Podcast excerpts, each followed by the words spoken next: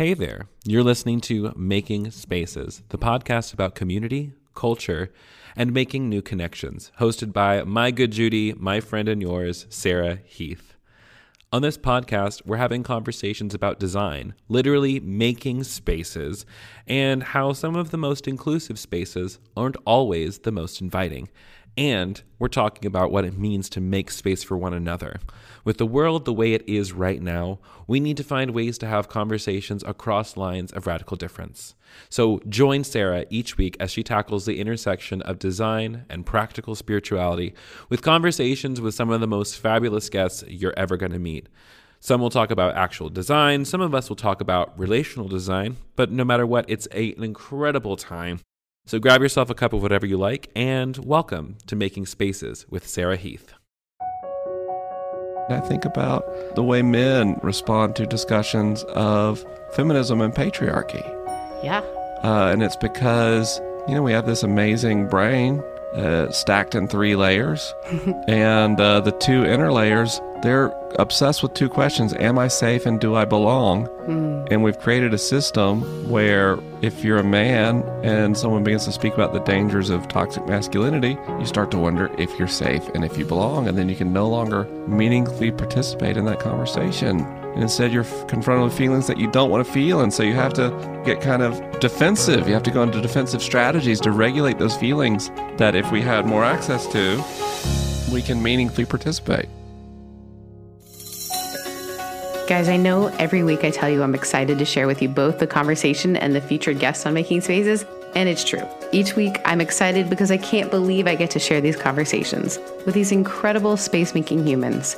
Every week I'm in awe of the wisdom and challenges that these conversations create, and that is certainly true for our next guest. This week's guest is Mike McHargue. He's also known as Science Mike, a nickname I actually gave him and had no idea just how beloved it would become. Mike is a public educator trusted by millions to use empathy and deep scientific insights to help them navigate some of the most difficult parts of the human experience. Through his podcast, Ask Science Mike, and in both of his books, Finding God in the Waves and his newest book, You're a Miracle and a Pain in the Ass, Mike is making space for people to engage all parts of themselves. He's been featured in The Atlantic, The New York Times, The Washington Post, NPR, all over the place. He's been a guest at MIT and Google as a featured speaker. Our conversation talks a lot about our need to make space for both our cognitive and our emotional capacity, and how when we do that, we are able to be more present to others and make space for more people. Stick around after the end of our conversation for the weekly takeaway, along with an inspirational quote and a little announcement about the show. I would like to talk about making space for um, like our own brains and for being neurotypical or neuroatypical with you um, because your book is so good. It's Thank so you. so good. Thank you. I uh, I will admit to staying up too late reading. Um, so the first question, and because I don't want to like you know like Oprah always wants to capture everything. I think I just compared myself to Oprah. Thank gosh, this is what gets cut out. I think that's um, a it's a favorable comparison for Oprah. Um, yes. Oh, um, question is this: If you could think of it has to be, it can be any space. There's no real rule. Is there a space that you love? And then why? Um, and just so you, like Rob Lee said, uh, time was his favorite space. So you can't, you can get like that weird and layered with it. Is there a space that you love and why?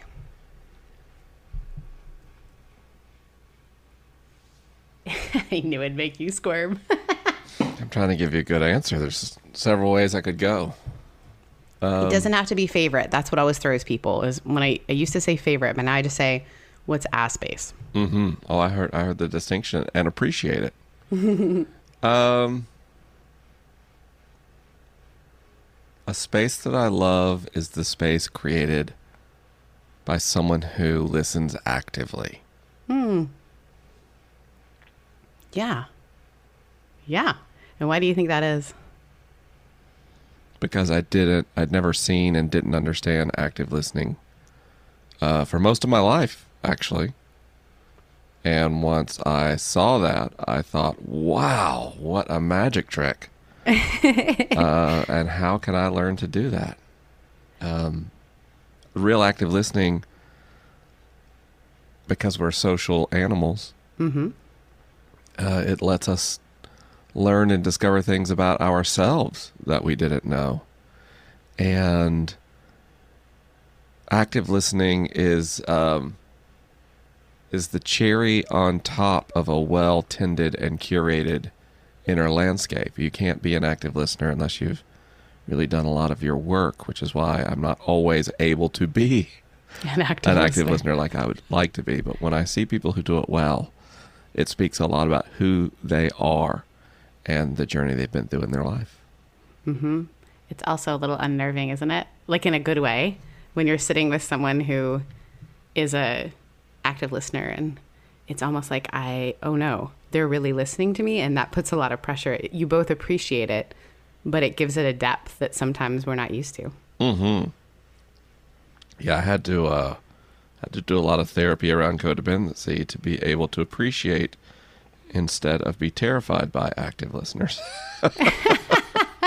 That actually makes sense to me because it's just you're like, uh, I don't know what to do with you being okay holding what I'm saying. right, right. Like w- when you're performing, they're like, "Whoa, it's okay. I don't need to perform it." It's like, "What? Well, what do you mean? Then what do I do?" I don't. I don't know how to. I ha- actually had a therapist say to me recently, um, "You can't do anything," and I was like, "I don't understand what you're saying."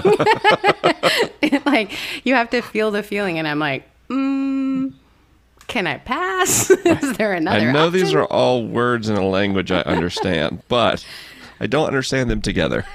like I literally had a pen out and I was like, "So what do I do?" And she's like, "Yeah, no, you're just gonna have to feel through this." And I was like, mm, "I um, I have a pen, so I need to have some information here."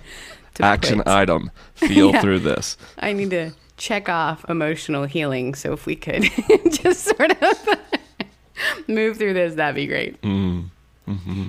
I loved in your uh, so your book does such a great job of kind of the title alone. You're a miracle and a pain in the ass, making space for what I would say sort of is the tension of truth, right? Everyone like you're a special special snowflake, but also like there are some things we hold in common and some of the things we do are really frustrating to ourselves and others. Um, can you talk a little bit about what kind of how why why this book because I know it started out as something else and I know you've said this a lot on your book tour but I think it's a neat story about this wasn't the book you set out to write. Yes. Uh, first, I have to make a comment. What?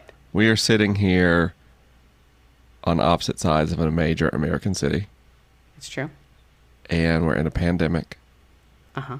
And I know you so well, and I've spent so much time with you, that as you talk, I can see the facial expressions you're making, and I can see the way that you move your head, and my brain reminding me of all those delightful things that I love about your affect and how emotive and how expressive you are. I just miss you so terribly, just right now, too. and I just wanted to name that because otherwise, I can't continue with the conversation. I have goosebumps and I miss you too and I think it's hysterical for the listener who is listening to the podcast right before he said how you move your head I had moved my head. he does know me really well. It's true. It's true. I'm so grateful for that. Thank you. Yeah, cuz sometimes I think uh we it's just not the same as sitting together in a living room and actually you read your first chapter of this book to me gosh a while a year ago maybe? Um and it lingered with me. I actually got your book and couldn't read it for a day because i knew that chapter was in there. Yeah. um so thank you. Um yeah. Why this book? Well, I um I just always write the book that I need.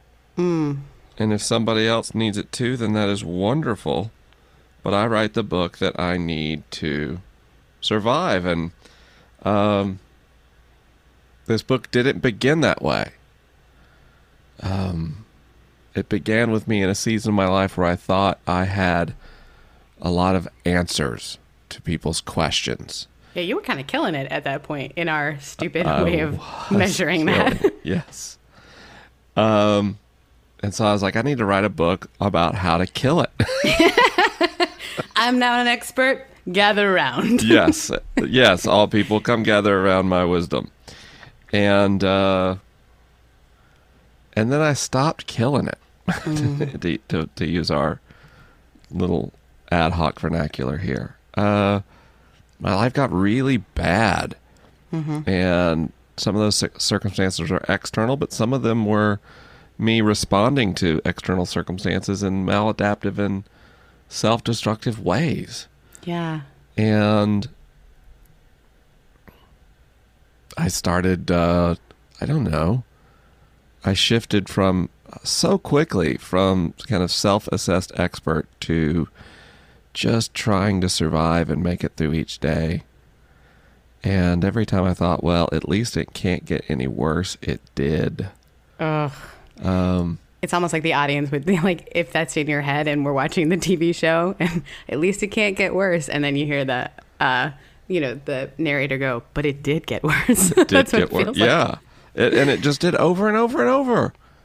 I started having panic attacks, and then severe panic attacks, and then my daughter Madison um, was diagnosed with anorexia, and we started trying to struggle with that, which put our family under huge financial strain. At the same time, I was getting treated for trauma and PTSD, which was very expensive and increased that financial strain. And then we had to do family systems therapy because of all the therapy changing the, our patterns were making things difficult in our home, and then that was expensive. And I got heart disease from all the stress and all the self-medicating behaviors, and our friend Rachel died, Yep. and um, I was diagnosed with autism. like- it was quite a season. ding ding ding ding. Um and so i just kind of wrote a book about my struggle to love and accept myself as my life fell apart. Which like and there's not the end of the book isn't and then i got it all back together. Like my life is still pretty fractured. I'm still recovering from the period of time in which you read about in the pages of that book. Um, that book is not about you know becoming some finished product but learning fundamental things of self acceptance, self worth, self love, and uh, learning to relate to one's own feelings. It's fractured, but it's true. Your life is might feel fractured, but it's it's honest and it's true. And I think that's the beauty of what you know. Obviously, we can't always say there's something beautiful about everything, although there is something to making meaning of things. And it feels like this beautiful chance for um, your honesty to compel the honesty of others but it really sucks because you're like no like i liked just giving the polished version of myself and i was hoping that would inspire people Yeah. I've always tried to be honest. What I realized in the writing of this book is I was honest with everyone else only to the degree to which I was honest with myself. Oof. And so this season of my life has been getting more honest with myself. And as I've done so, um, actually sharing less with an audience. Um, I've, I've, I've, for the first time in my life, started to practice perhaps some small, trivial amount of discernment in what I share immediately and publicly. um, as I've, I've learned to kind of grow and change.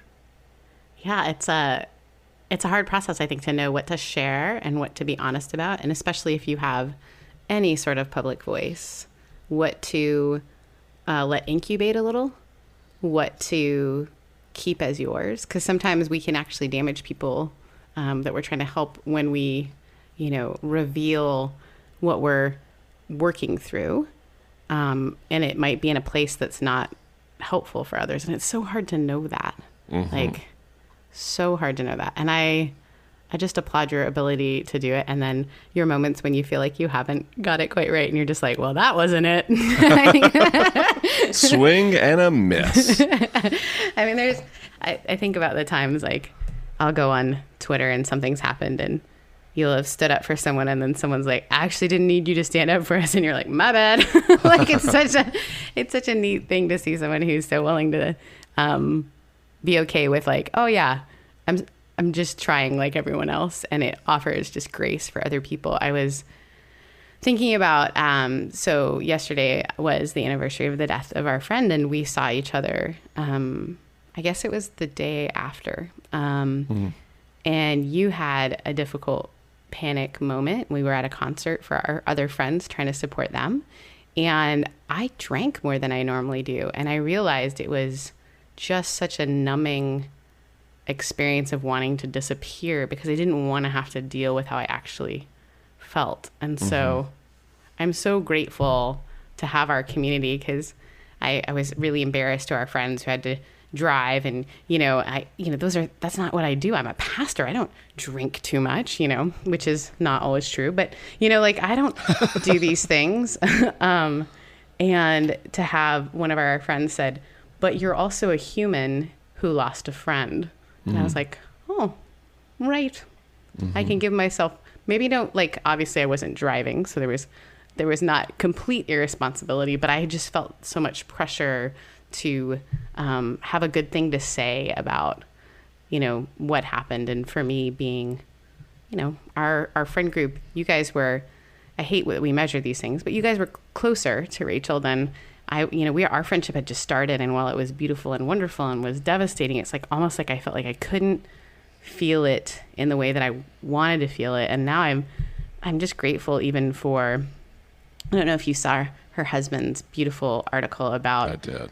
like grieve it how you're going to grieve it. I'm grieving a tree today. Mm-hmm. And I thought, mm-hmm. "Oh, thank you," because I I realize when I give myself permission to grieve, I'm giving other people permission. So thank you for giving other people permission to look inside at their at their brain. Um, so talk a little bit about the book. Um, you're a miracle, pain in the ass, embracing the emotions, habits, and then I love this mystery that make you you. Yeah, it's uh it's just your basic um cognitive psychological behavioral economics interpersonal neurological examination of Paul's dilemma. Yeah. Um Clearly, I thank you for saying. I was I was afraid I was speaking too much. I wanted you to say it. what the hell does that mean? it's um it's a look at you know paul's dilemma is this like um i don't understand myself i do what i think is wrong and i don't do what i think is right effectively paraphrased wildly from what paul wrote in romans and um you know i've been on a weird faith journey and i've started reading my bible again i've even started to read some of paul's stuff again which was kind of like the last part of the bible i could could relate to again because paul and i We broke up in college, but we occasionally talked about our friend Jesus. Yeah, I think that, that is a very accurate uh, statement for me and Paul as well. Uh, but I read that line and I was like, all right, Paul, okay. I see you, or you see me, or something just happened. Felt some kind of a connection. And um, so that kind of that kind of central tension was something that was really on my mind a lot. Yeah. Um, why don't I? Why do I like have heart disease and still want to eat pizza or Oreo cookies, even though I know the consequences for my health are disastrous? Not just bad, disastrous. And um, and so the book is me like going through peeling back the onion of the human person yeah. and looking layer by layer at where those conflicts with ourselves come from and how we can uh, struggle with ourselves less. yeah, it's sort of that idea of like, well, no, I like, especially for you where knowledge is so important as you think about, you know, just even the way that your brain works, which I love, but like you've never met a question you're not willing to research. So like for you, you're like, one moment, please. And like you turn around, like if you don't know the answer, you're like, Accessing. right. And so for you to know, like, no, I know, and knowing is important to me. I know what's right, but I can't do it. Mm-hmm. And that dissonance between the two is, I would say, the human condition and story. Um, and what's funny is I think we are most awful to people when we ourselves aren't able to recognize that in ourselves. Like, no, like I can follow rules, so you need to follow all the rules. Mm-hmm. Like I get feisty when people don't follow rules because I don't have grace for myself. So why would I have grace for you? And I think that's the beauty of examining it. Um, have you found, as you've sort of been sharing it, um, what has, has there been a surprising reaction from people? Um, wait, it just it just came out. The nice thing about a pandemic is people are making it through the book faster than they usually would. Right. So I have noticed I'm getting feedback quicker than I got on the first book. Um, most of what I'm getting so far, I think, is people saying that they cry a lot reading it, and that they now want to reread it. Yep. Um, and so I think maybe if some of the ideas in that book are new to you, if you haven't done like trauma therapy or, or emotionally focused therapy, um, reading the book is just like this tiny first step on a journey. yes. Um, I'd imagine that people would need to go back on certain areas on like emotional grounding or emotional awareness and then try to figure out now, how do I actually try or practice this today and for the next six weeks or six months? Uh, and then maybe come back and read this part again. Um, it's not, you know, my last book was a, a bunch of questions, basically, and a bunch of responses that True. you could apply if they were helpful to you. And this book is much more like here's some theory and some stories of mine about some things that can only be put into practice through like really gradual self work. yep. Um, and so you can't like it's not it's not like 15 days to a new you. It's like um, here's the first three steps of 3,000 on a road to a more satisfied self. Um, which is not a it's not an incredible tagline for an ad campaign. It's weird that that didn't do well. Uh, yeah, the, the publisher turned that down immediately as the title, but I kid. Uh, but um, yeah, that uh, I'm I'm pleased how many people are receiving the book with the intent with which it was sent. Yeah. That's been really encouraging to me. it's a lot of uh, it's a lot of hard work to look at it, and it's um, I am laughing because I'm just realizing I read uh, our friend Jen Hatmaker's book about being fierce and free and full of fire, and this, and they're they're all the kind of books that you like read a chapter and you're like, that's a good chapter, and then you're like, oh crap, Mm-hmm. that means something a lot, and I have to like think about how that actually has like how am i going to respond to that? Because if mm-hmm.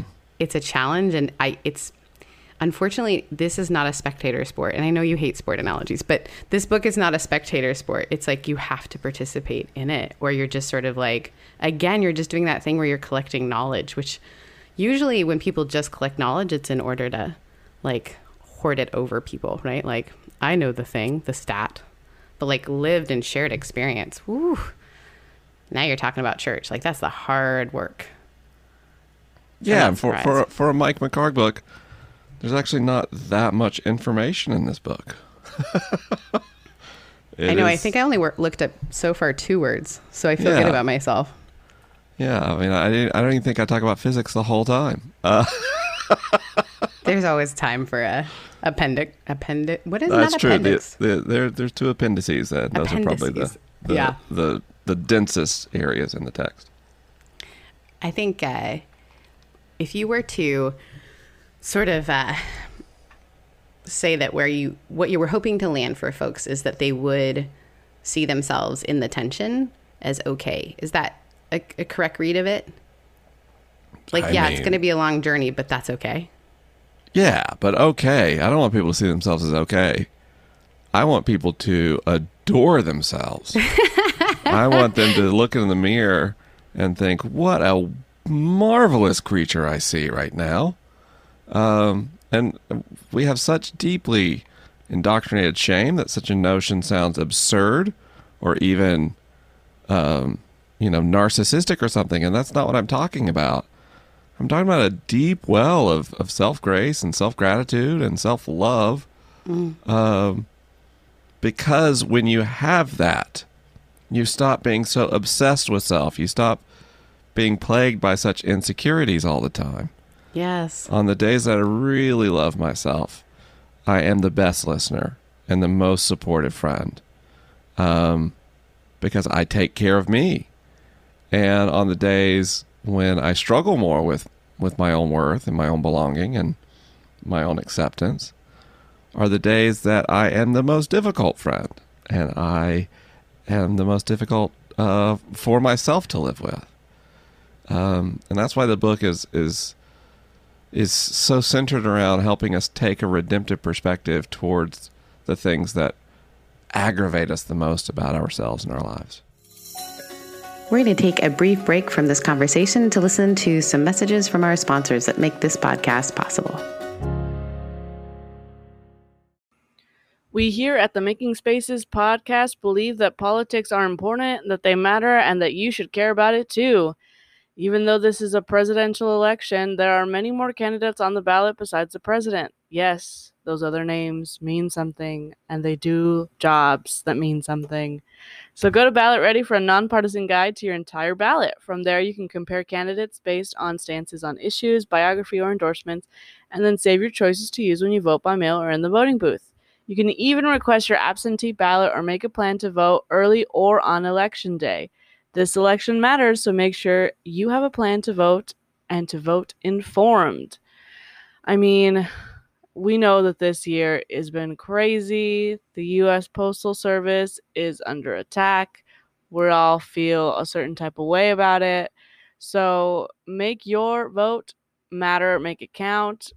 Make sure it gets there on time by going to ballotready.org and entering your address to make a plan to vote and to vote informed. Be informed.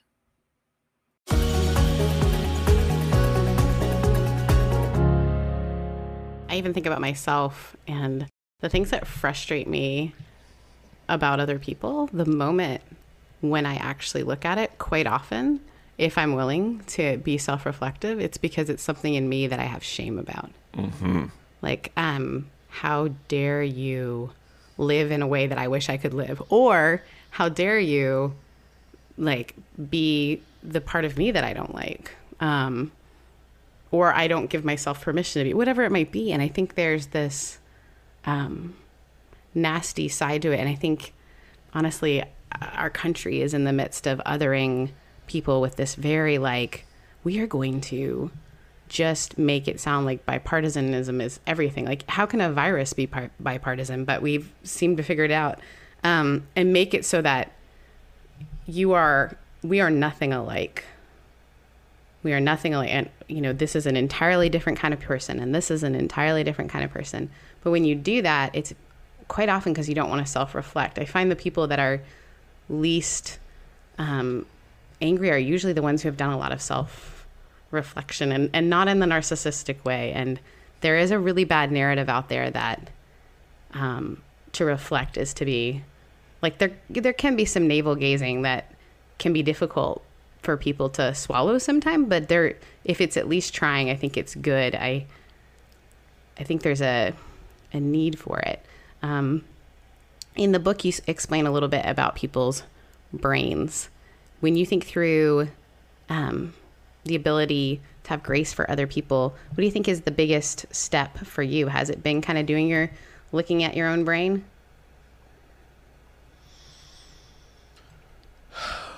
No, actually, the brain stuff comes easiest to me.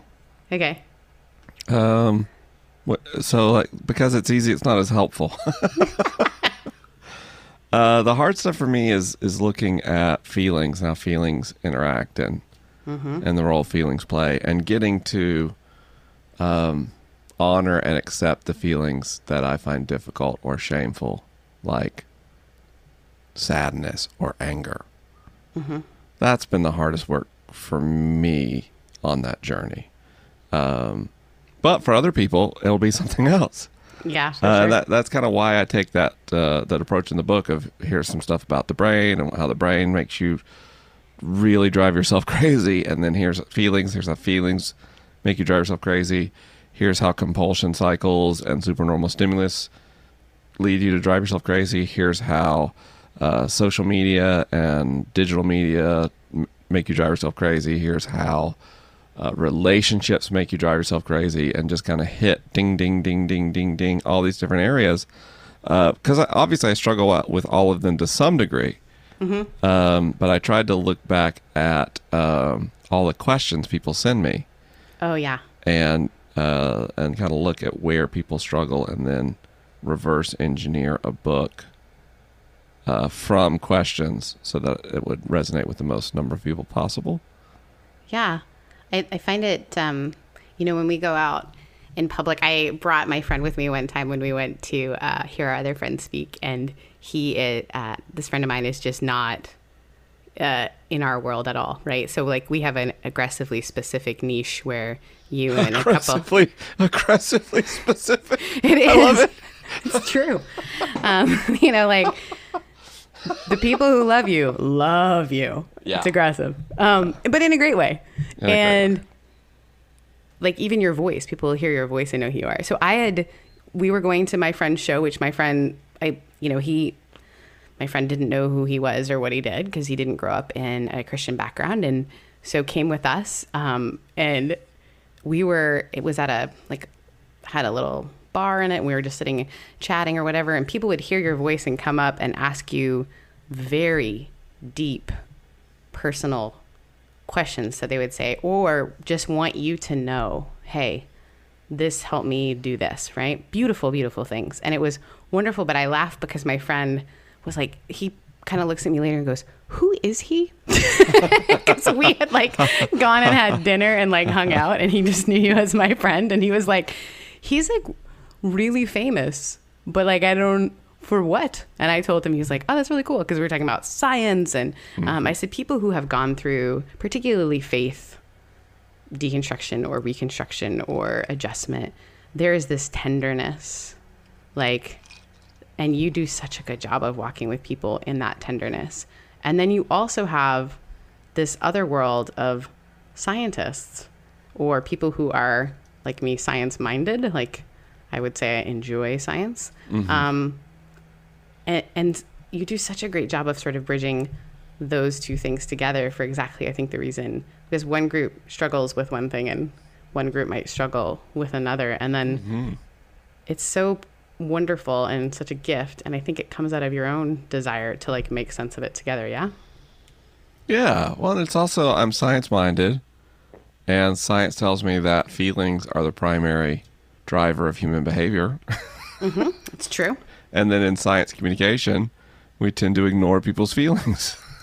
and they're like, Fair. why aren't they responding? Well, maybe, maybe we need to uh, bring in some emotional literacy and uh, emotional awareness. I would dare even say an emotional focus into public science education and advocacy.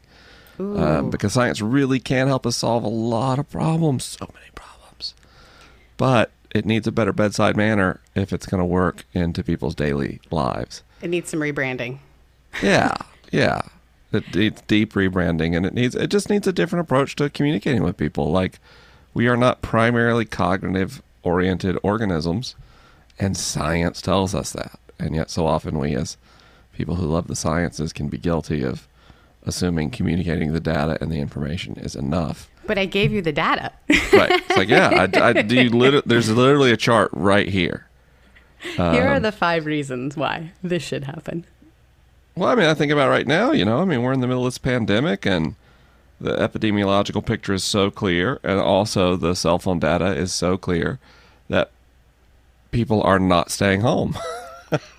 correct Um, and it's because, from a public policy perspective, we're not doing a good job of, um, of uh, me- helping people meaningfully address their fears and their anxieties. And so, in desperation, they are seeking the kinds of things that make them feel better going outside, seeing friends, uh, doing those kind of things. And our failure to communicate in a way that resonates emotionally um, will have a cost in human lives, and that, that cost will be significant. Yeah, it's the um you know, it's a weird trope, but it is kind of true that sometimes people that are incredibly um science minded don't um don't have the ability to necessarily um, see why that gap is important. And it's almost like you have to show the emotional connection between the two. I think there's such a giftedness in figuring out how to tell a story in a way that connects people to the meaning of the information you're giving them. So, giving, like, just almost like the same reason I use the Bible when I start preaching, even when sometimes I'm like, I don't know how I feel about this, but it like lets people like kind of start in the information and then maybe dig a little bit deeper, right? So it's like, here's some facts, but then let's like connect that to emotions. And the same reason emotions shouldn't be disconnected from from science, right? It's it's a two-way we need each other a lot is all I'm saying. Mm-hmm. Mhm. Our heads. I would love for you to explain the right and left brain thing because I think it's great for people to understand that it is not all or nothing. Yeah. Um, that's one of the parts of the book that I researched and I was like, wait, what? And learned I was wrong about something I say all the time. Go. Um, so there's this uh, there's this notion really pop in like pop neuroscience that people are right brain or left brain. And that's because your right brain is creative and your left brain is analytical. So if you're a left brain person, you'll grow up to be an accountant or a lawyer or something where you just like crunch numbers and ideas cerebrally. And if you're right brain, you'll grow up to be an artist or a writer or a poet. And uh, that's a really dated model in neuroscience. It's very old. We still hear it. Uh, it's, it's, it's because it's, it communicates clearly. It helps people identify themselves. So you learn that and immediately you go, oh, wow, I'm so smart. Now I know I'm right brained, right? It's like it's very gratifying. So it doesn't matter that it's wrong. um, and as, you know, our understanding of the brain has gotten more advanced, we realize like the left brain is reductive, it sees pieces and parts. And the right brain is holistic, it sees the whole of something. And that means your left and your right brain are involved in analytical reasoning, and your left and your right brain are involved in creativity. Um, the left brain tends to take more of a top down approach. It begins to begin in neocortical structures of the brain and move down in its processing. The right brain, on the other hand, tends to start with deeper brain structures and move out towards the neocortex. And um, I'm just picturing your your plastic brain that I love. That whenever we have these conversations, even if we're in your living room, you bring out. uh, it is right here next to me. I'm holding it in my hand. So uh, well done. Um, and I also, you can't see, I have a pointer and I'm pointing to pieces of the brain. Oh, no, I can see it. it. inside my mind. Uh, it's great. Keep going. And so, what we realize is in Western society, especially, we have a tendency to train people that the left brain's approach is better. And right. the right brain offers a necessary, even essential check on the reductive capacity of the left brain um, because of its ability to see the whole it does a better job of like resonating with other people's experiences. Mm. And and that means like when we just go kind of cognitive reductive, we can go to some really dangerous wonderful places. Don't get me wrong. I like penicillin. Penicillin's um, good. I like uh, Wi-Fi. I like all those re- things that come from cognitive reductive thinking. But if we're not careful, if we don't let our intuition and our feeling brain and our holistic brain offer a check on our cognitive reductive brain, it can take us into really dangerous places. Um, and uh, and so the, you know, part of the, the the thrust of my work lately has been helping people understand that dichotomy in their brain, so they can try to bring their experiences into more balance. If yes. you are a totally person who's living in a reductive headspace, like learning to integrate more holistic thinking, if you're uh, primarily cognitively oriented, learning to bring in more intuition and feeling, and the other way, if you find yourself uh, thrown around by the whims of your feeling and intuition, then well, then maybe you need to learn to uh, process your feelings more completely, and you might need something like cognitive behavioral therapy to come in and invite your cognitive brain into the process. But for people who are overly cognitive like me, cognitive behavioral therapy sometimes is like an excuse to go deeper into patterns that are destructive. Oh. And then you need oh. something like emotionally focused therapy. And so the whole thrust of what I'm talking about here is uh, there isn't like a one size fits all mm mental health solution. There's a process of assessment and learning and then applying specific strategies that help you kind of achieve a greater sense of balance compared to where you began. Yeah, I think that narrative that's most harmful is for people who have always been told that they're highly intelligent. Like you're very, what's great. um, oftentimes those are the people who struggle the most um, because they have been celebrated for going into that headspace.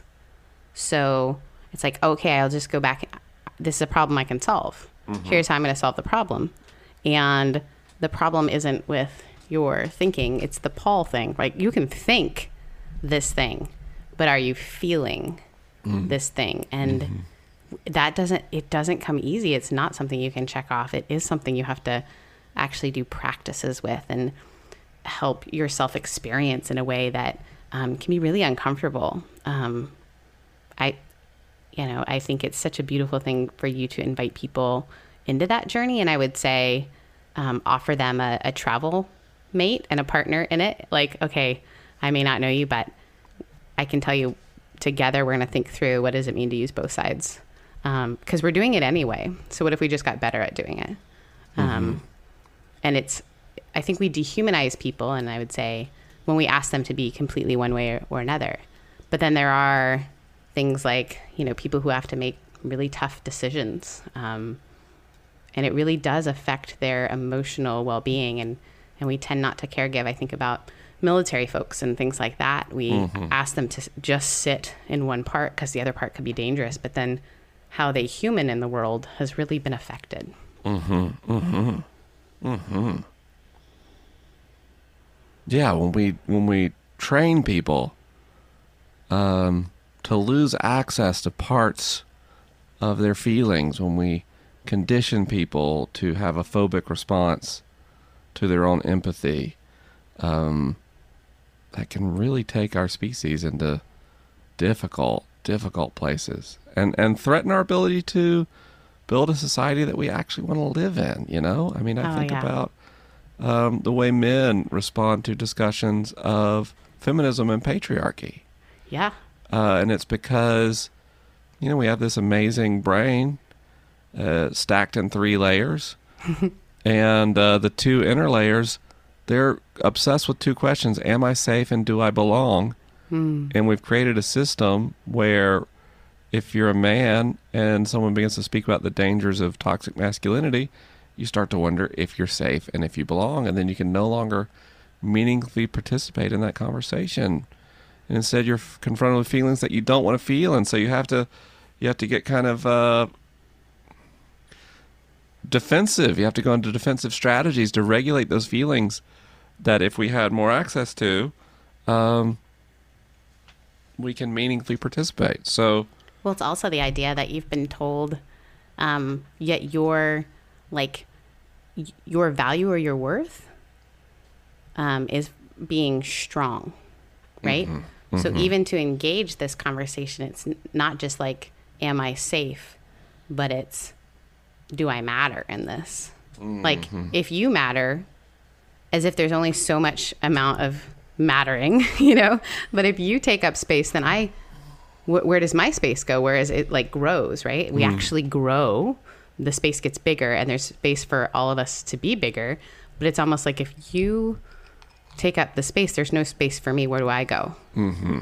And that's that safety, and I recoil. And women, the conversation I've had a lot lately is like, as you know, I've discovered I'm most likely an Enneagram three. I've lived my entire life thinking I was a two because a two is a really nice thing to be as a mm-hmm. woman, right? Like mm-hmm. you just get all the affirmation for it. But like I had so much shame around achieving that and anger and hurt around I want to do these things, but like I had shame around it because my love of community was well, if I become a woman who does all these things, which I was doing anyway, but not addressing, I'll mm-hmm. never be accepted mm-hmm. by the knight in shining armor or the Christian church or whatever it might be. And so that again comes from this idea of like, if I'm partnered with someone who's big, I can't be big. Mm-hmm. And it just destroys all of us. And it makes us all walk around trying to shrink or expand into the space. And I just hate that we do that. And I think the really the only answer is to like start talking about brain, start talking about why are you experiencing that. Um, and sometimes it's great when it's friendly fire, like you as someone who, you know, exists as a large white male. Um, I mean height wise, by the way. You've been doing great. Sounded awful. Um, you've been doing great and healthy. Uh, but that idea of like, hey, uh, I know how you're feeling. Is it this? And then it, it feels a little bit safer, right? You're kind of like drawing people. You're speaking their language. Yeah, I think that's I think that's the I think that's the goal and where we need to go next. Um, and trying to build a society where everybody is uh, valued and included and you know given the same access to resources Right. is that um, those of us who are men or who are white or who are able bodied or straight or cis or whatever learn to take ownership over our feelings and over our experiences so that we don't we don't get so devastated when we have necessary but difficult conversations and then we can show up in solidarity with people who are who are just realizing that not everybody has the same life experiences and not everybody has the same access in society and in culture. And when I can come alongside another man and say, "Oh yeah, wow, this does sound really scary and really threatening. I get it. It used to sound that way to me too." Um, and when that person now begins to feel safe and belonging, they can more meaningfully engage in those conversations. And I think that's just such important work. The conversations are really important. And i think you know even why i started working on this podcast or even the, all the work i do I, I just want people to know people. Um not just because Barbra Streisand's great but because this i realized i was like people? Um my adhd is fun. I think if people know people who have who are neuroatypical or who are you know the the thing that you are calling like I know what it means to be this. And my, most often I say are you in deep relationship with someone who is that? Mm-hmm. That mm-hmm. other thing you've created. Um it's only through relationship that I think we are able to move a little bit right? Mm-hmm.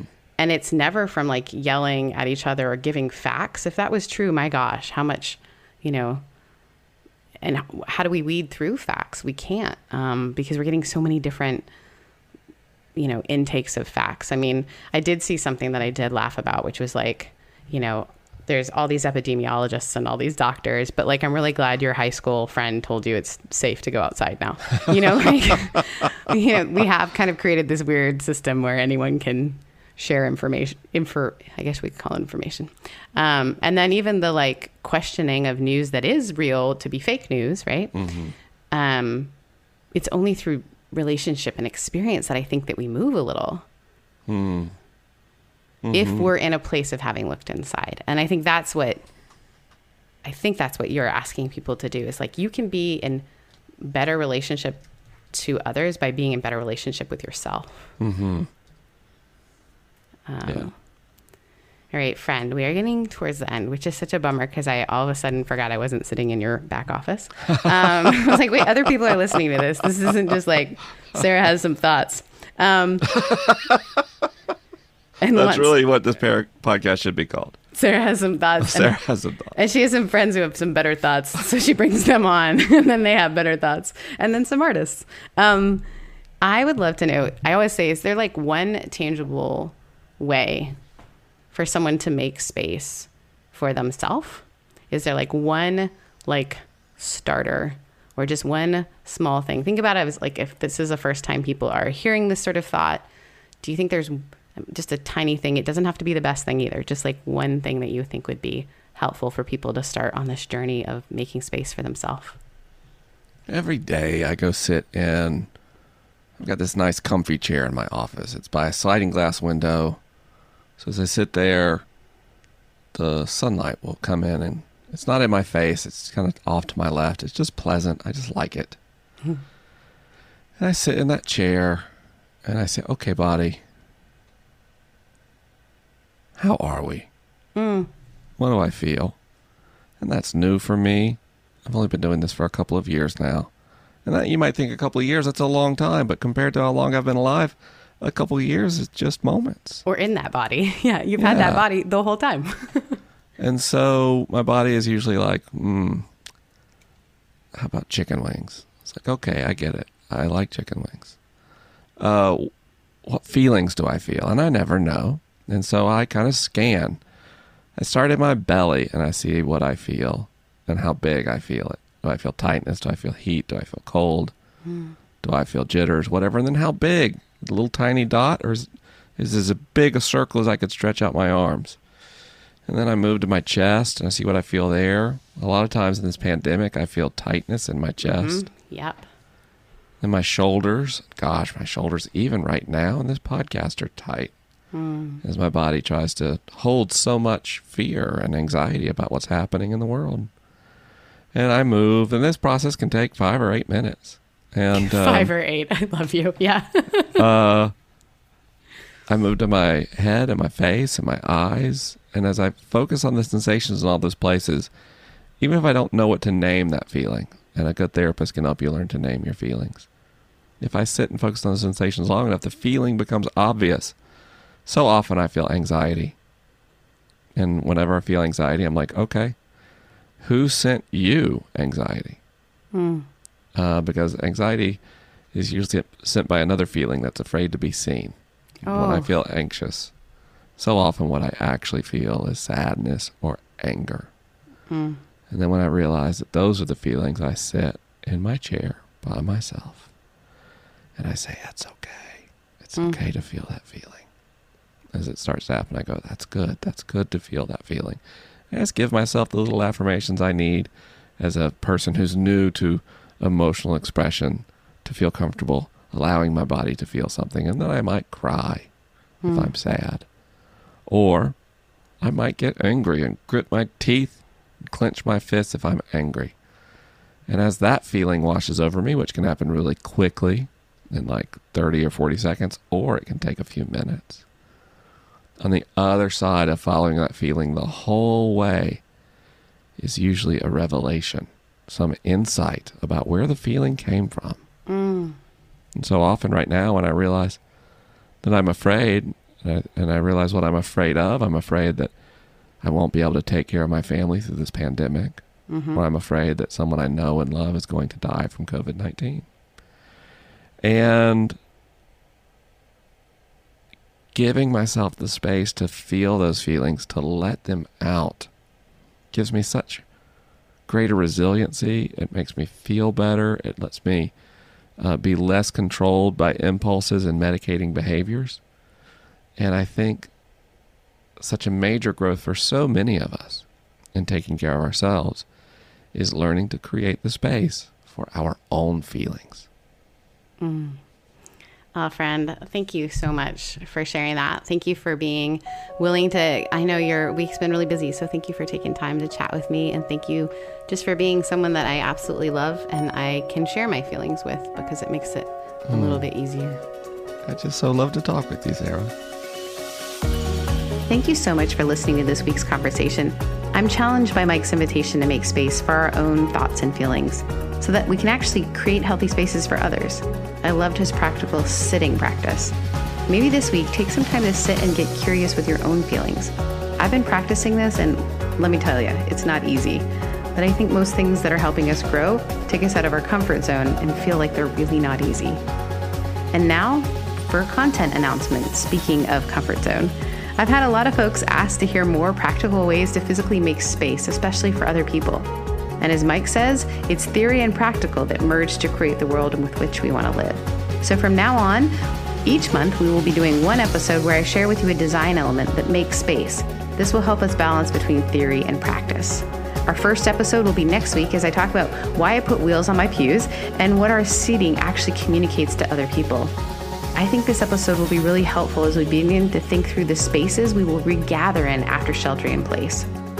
These practical makers episodes will be shorter and will have YouTube content, including photos. So please let me know how that works out for you.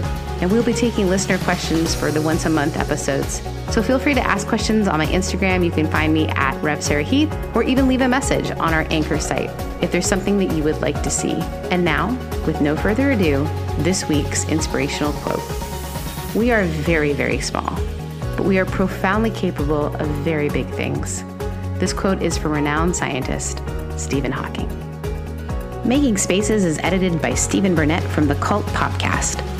The introduction music is It Can Be Done by Ari via Epidemic Sound. If you like this podcast, please subscribe on Apple Podcasts, Google, Spotify, or wherever you listen. And leave us a review. It helps other listeners find us and let us know that we're on the right track.